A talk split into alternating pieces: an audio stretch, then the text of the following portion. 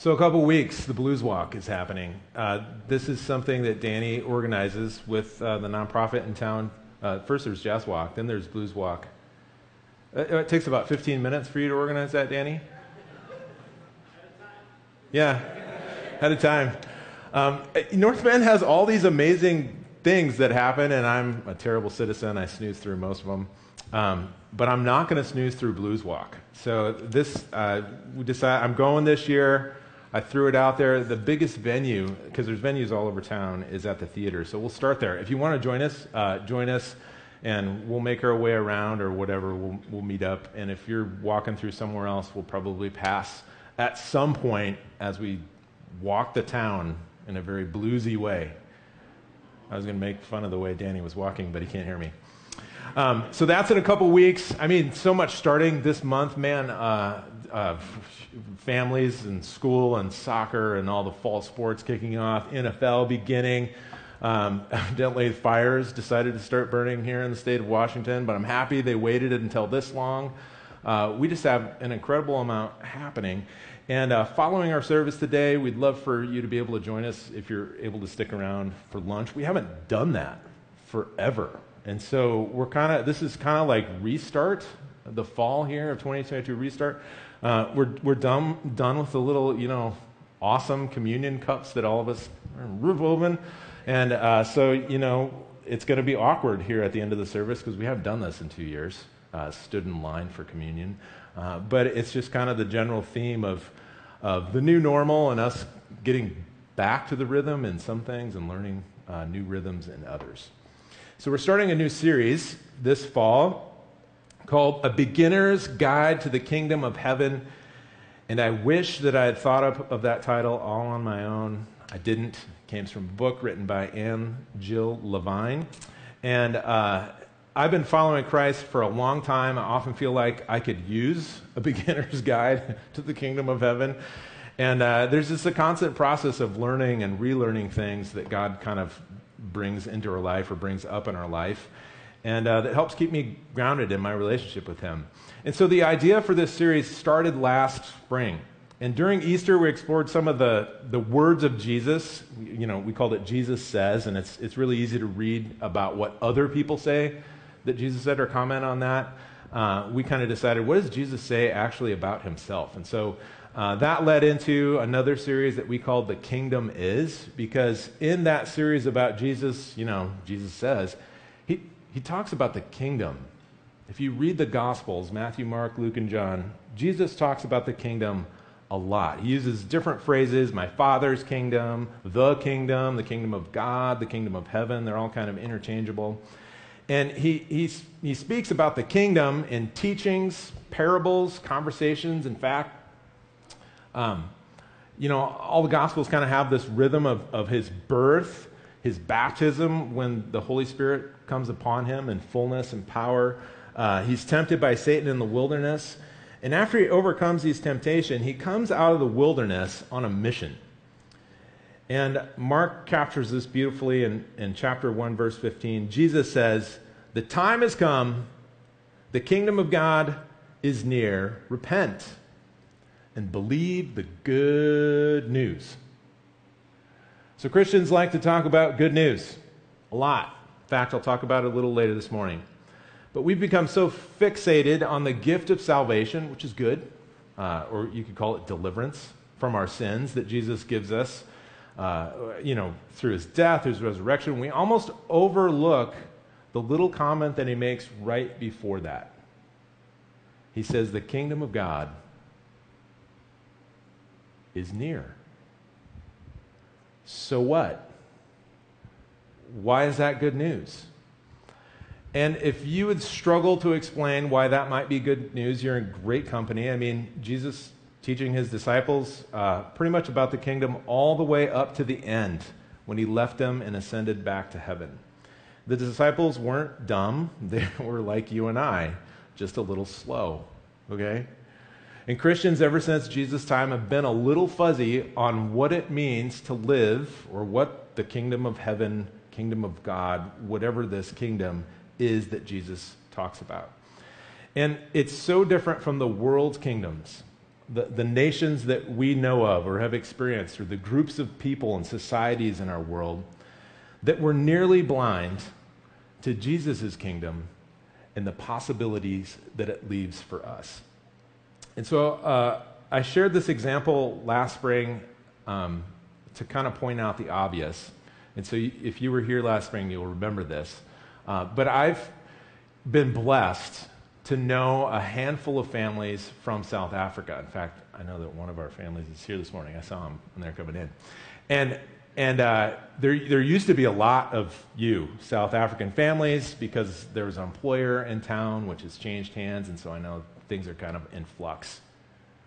But because of knowing lots of really cool people from South Africa, it's made me kind of want to visit there. And you know, I, I could read books on South Africa, blogs, I could watch YouTubes, I could gather all sorts of information about the languages, the culture, the people of South Africa, but it just ain't the same as actually visiting, visiting South Africa, is it? And that visit wouldn't be the same as if I like spent a whole year there. And spending a whole year, as wonderful as that might be for my understanding of South Africa, it wouldn't be the same as actually living there for an extended period of time. So, the point I'm making is there's a lot of people attending churches across the country, across the globe, that I think kind of get this confused when it comes to following Jesus and his kingdom. You know, just knowing a little or even a lot about the Bible, about God, about Jesus, it isn't the same as actually living in God's kingdom. And there are many, many people over the last two years who've left uh, churches, left their faith behind because they don't see a huge difference between their life and the one that's lived by their neighbors. Other than they occasionally spend a Sunday morning driving to the church equivalent of a box store to consume religious goods and services. I mean, really, why do we do this? What good is it? Knowing things about Jesus isn't the same as knowing Jesus. And if you know Jesus, you will want to live in his kingdom. So, one of the reasons I, probably the main reason that I still follow Jesus is that I can't imagine living anywhere else but in his kingdom. I do have some bad news, though. You see, um, in fact, it's kind of sobering for all of us who are spiritual narcissists, okay? There's a thing about the kingdom of heaven. It's also filled with other people. There it is. I was excited. I mean, it sounds like paradise. Me, myself, and I. Amen. That's my kind of Jesus, me, myself, and I. Okay. I, I can live with that. But other people, seriously? This is why God gives us a head start here on earth. Um, you know, you and I were made in God's image. And we believe as Christians that God exists in three persons. He lives continually in community. And uh, God is personal, he knows and is known. He loves and is loved. He serves and is served. He celebrates and is celebrated. I mean, these are all things that we're meant to do and be as well. And so, if a sign of God's presence in my life is what we would call the fruit of the Spirit love, joy, peace, patience, this is usually where I start to forget and mix things up, right? Uh, love, joy, peace, patience, kindness, faithfulness, goodness, self control. Did I miss some? I got a thumbs up from someone. You know, these are the things, like, as the Holy Spirit is in us and transforming us, this is stuff that just happens. What good is joy if you can't share it with anybody? Why would we need to have patience if heaven is this far off and alone existence? God designed us to live in relationship with Him and with one another. And he's starting that process of redemption right now. So if the last two years you were ticked off at the rest of humanity, but especially what some of those Christians wrote on their Facebook page or whatever they did, the flags they flew out in front of their house, well, good. Because if it was easy to get along with others, other broken people in a fallen world, what's the point? God is working on us, working in us. And so, uh, you know, things like forgiveness and patience and grace. I mean, these don't necessarily come naturally, but they're in there. It's a reflection of God in us. And this is who God is. We can do it too.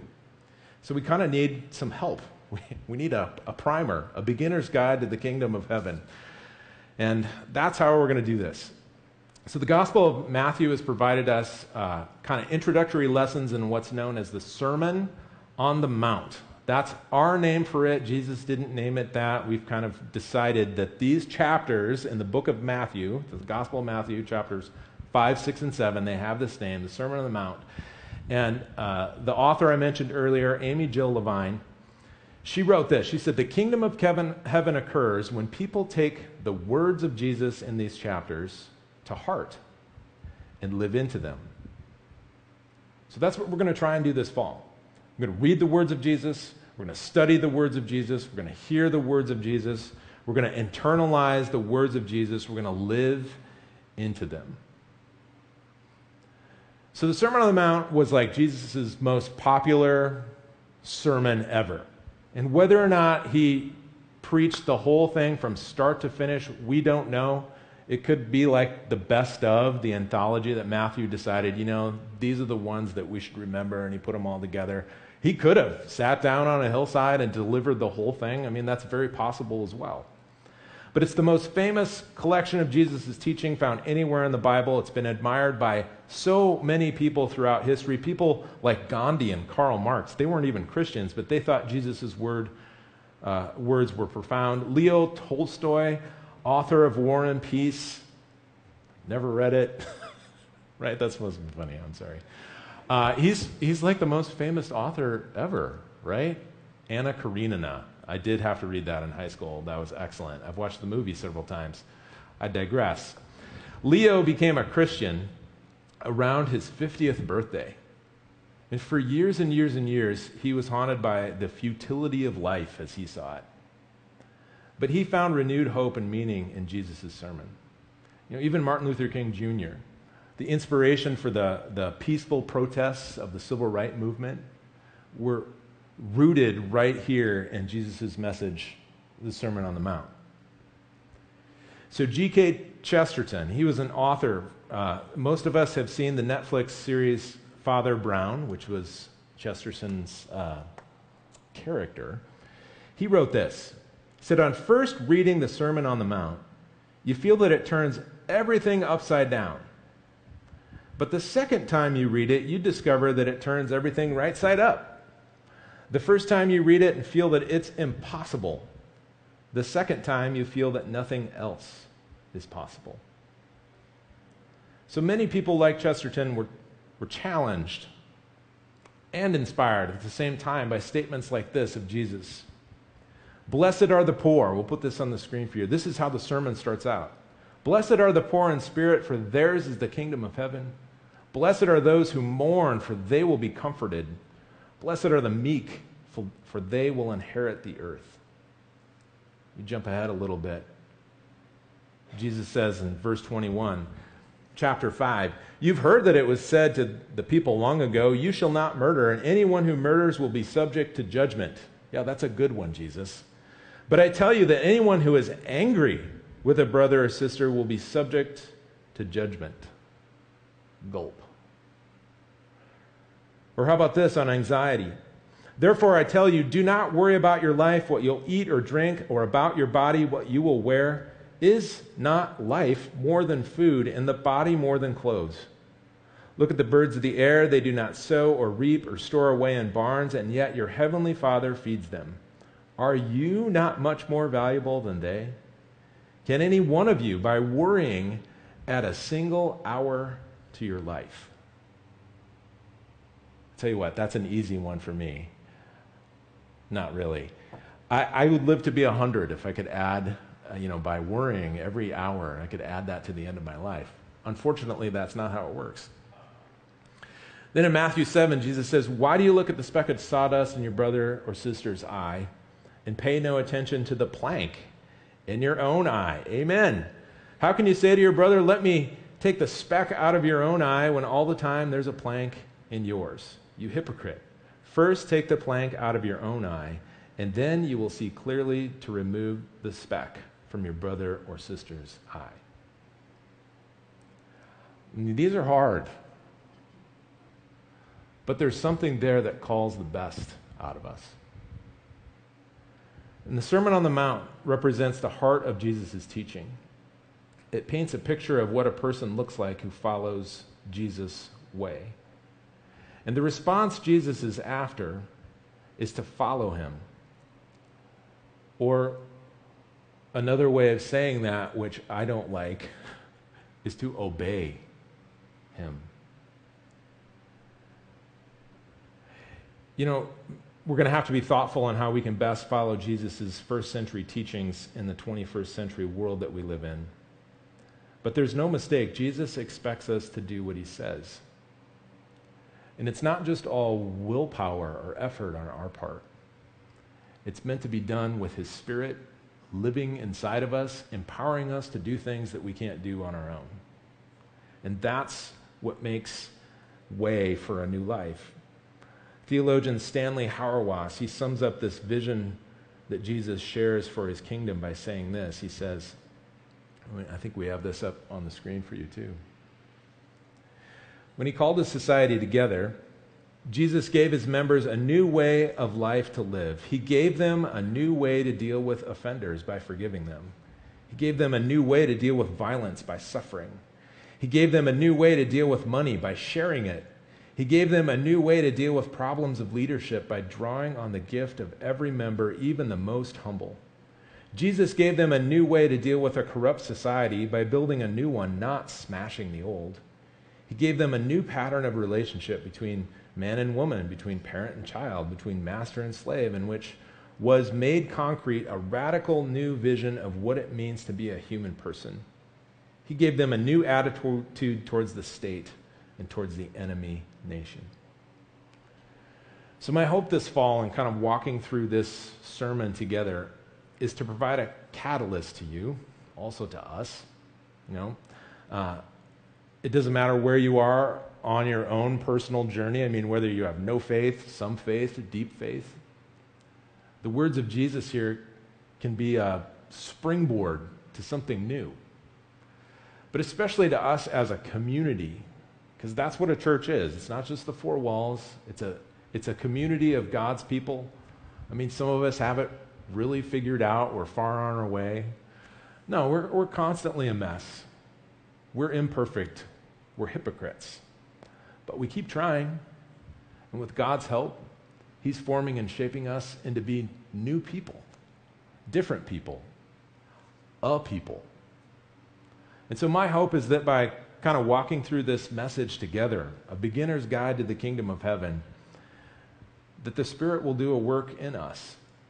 Because in the midst of a really busy, sometimes overwhelming, often frustrating, and occasionally you fill in the blank daily life, there is a way to live with hope and peace and grace and joy. And so Jesus begins his sermon without a lot of fanfare. Matthew chapter 5, verse 1. Now, when Jesus saw the crowds, he went up on a mountainside and sat down. His disciples came to him and he began to teach them. And he said, This Blessed are the poor in spirit, for theirs is the kingdom of heaven. Blessed are those who mourn, for they will be comforted. Blessed are the meek for they will inherit the earth. Blessed are those who hunger and thirst for righteousness, for they will be filled. We'll dig deeper into this next week. This is what are called the blesseds or the beatitudes. But you ever wonder why he started this way? It makes no sense. Blessed are the poor in spirit, blessed are those who mourn. I mean, who does that apply to? The amazing kickoff to this whole message is just the start. Blessed are those who mourn. I mean, you might not have anything in common with people that you meet, uh, especially when you think about all the different cultures and places around the world. Unless you think about mourning or their experience of loss and grief and disappointment. In Jesus' kingdom, people like that are comforted. But I want to look at verse 1, just how this begins. When it says, Jesus saw the crowds, he went up on a mountainside and sat down. It's, uh, it's this weird habit that Jesus had.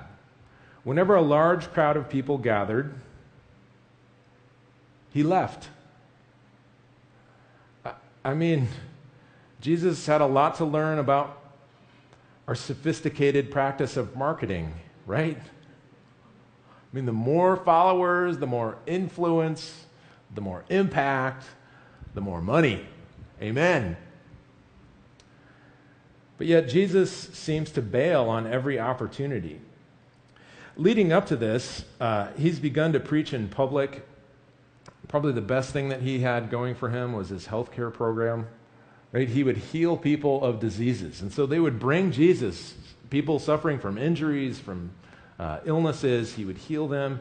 And maybe it's just that he had compassion fatigue. I don't know. Maybe he didn't understand how to leverage his popularity for influence. Maybe Jesus didn't care to monetize his opportunities. It's not clear.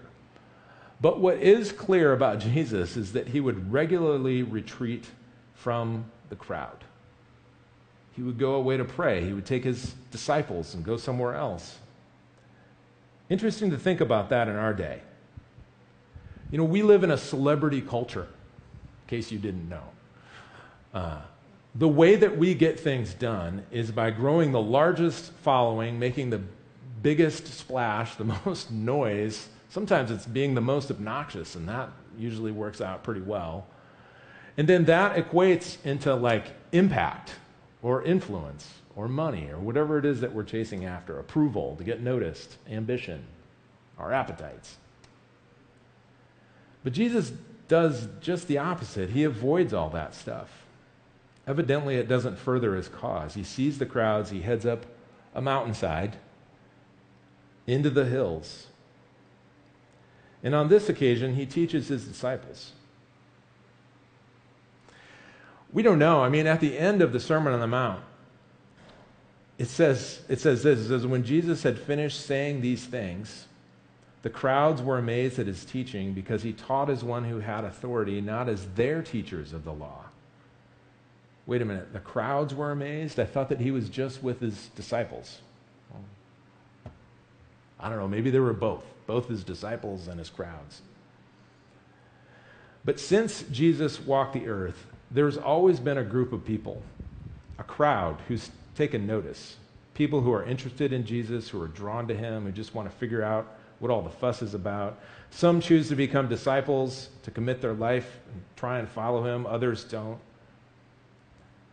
But as the sermon starts out, Jesus is speaking to his kind of immediately immediate followers, not just the 12 disciples, but the group of people who are said, I want to learn more.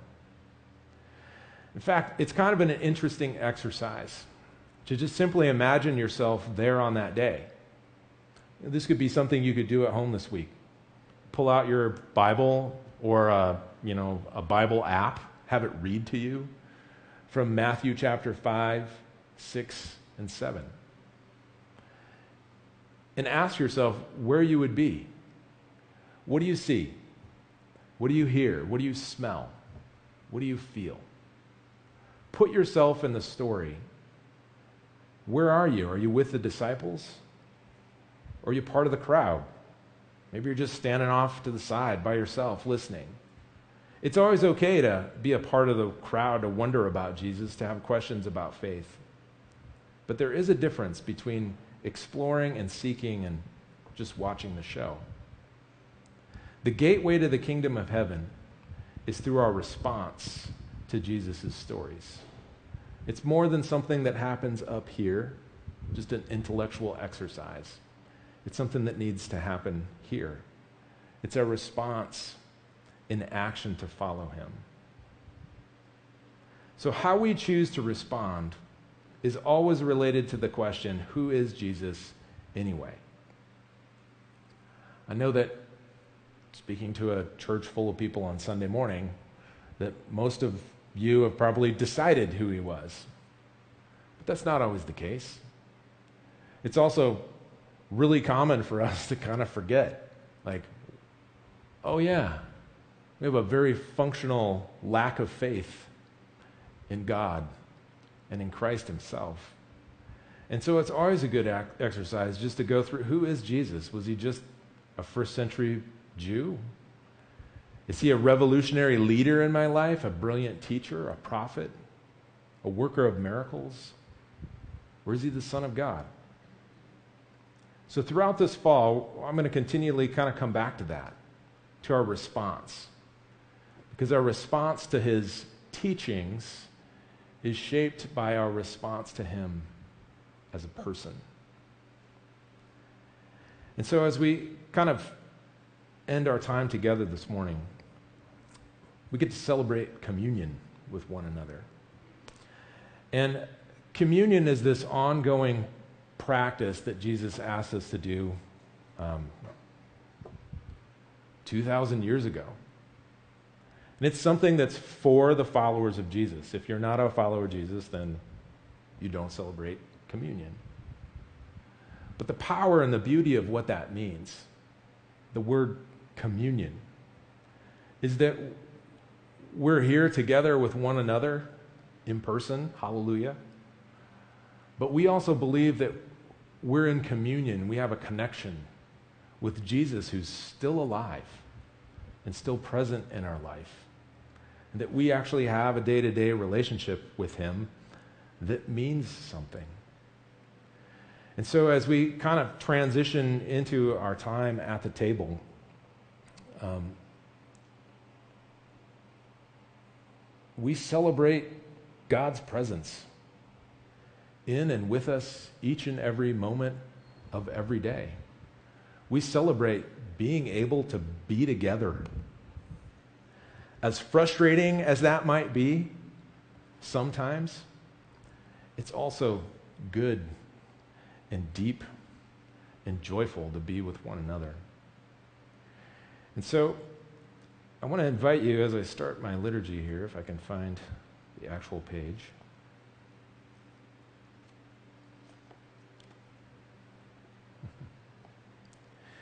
I want to invite you to celebrate the sacrament of the Lord's Supper. And all of you who put your faith and trust in Jesus Christ and desire to follow him as the leader of their life, all of you who repent of your sins and would be delivered from them, all who would walk in love with their neighbor and intend to live a new life, through the power of the Holy Spirit, you are invited to this table. Come to this sacred table not because you must, because you may. Not to make a statement about how righteous or religious you might be, but to state that you sincerely love our Lord Jesus Christ. You desire his presence. And so, as we prepare ourselves as individuals and also as a group of people, I invite you to take just a moment of silent confession and prayer to ready your hearts. Take a moment and do so now.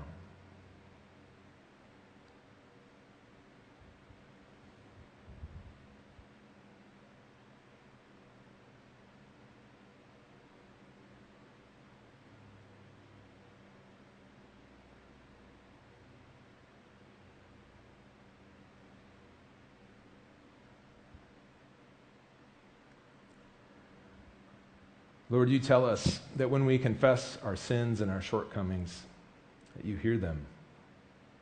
You cleanse us. You show us mercy and grace. You forgive us. And for that, we are grateful.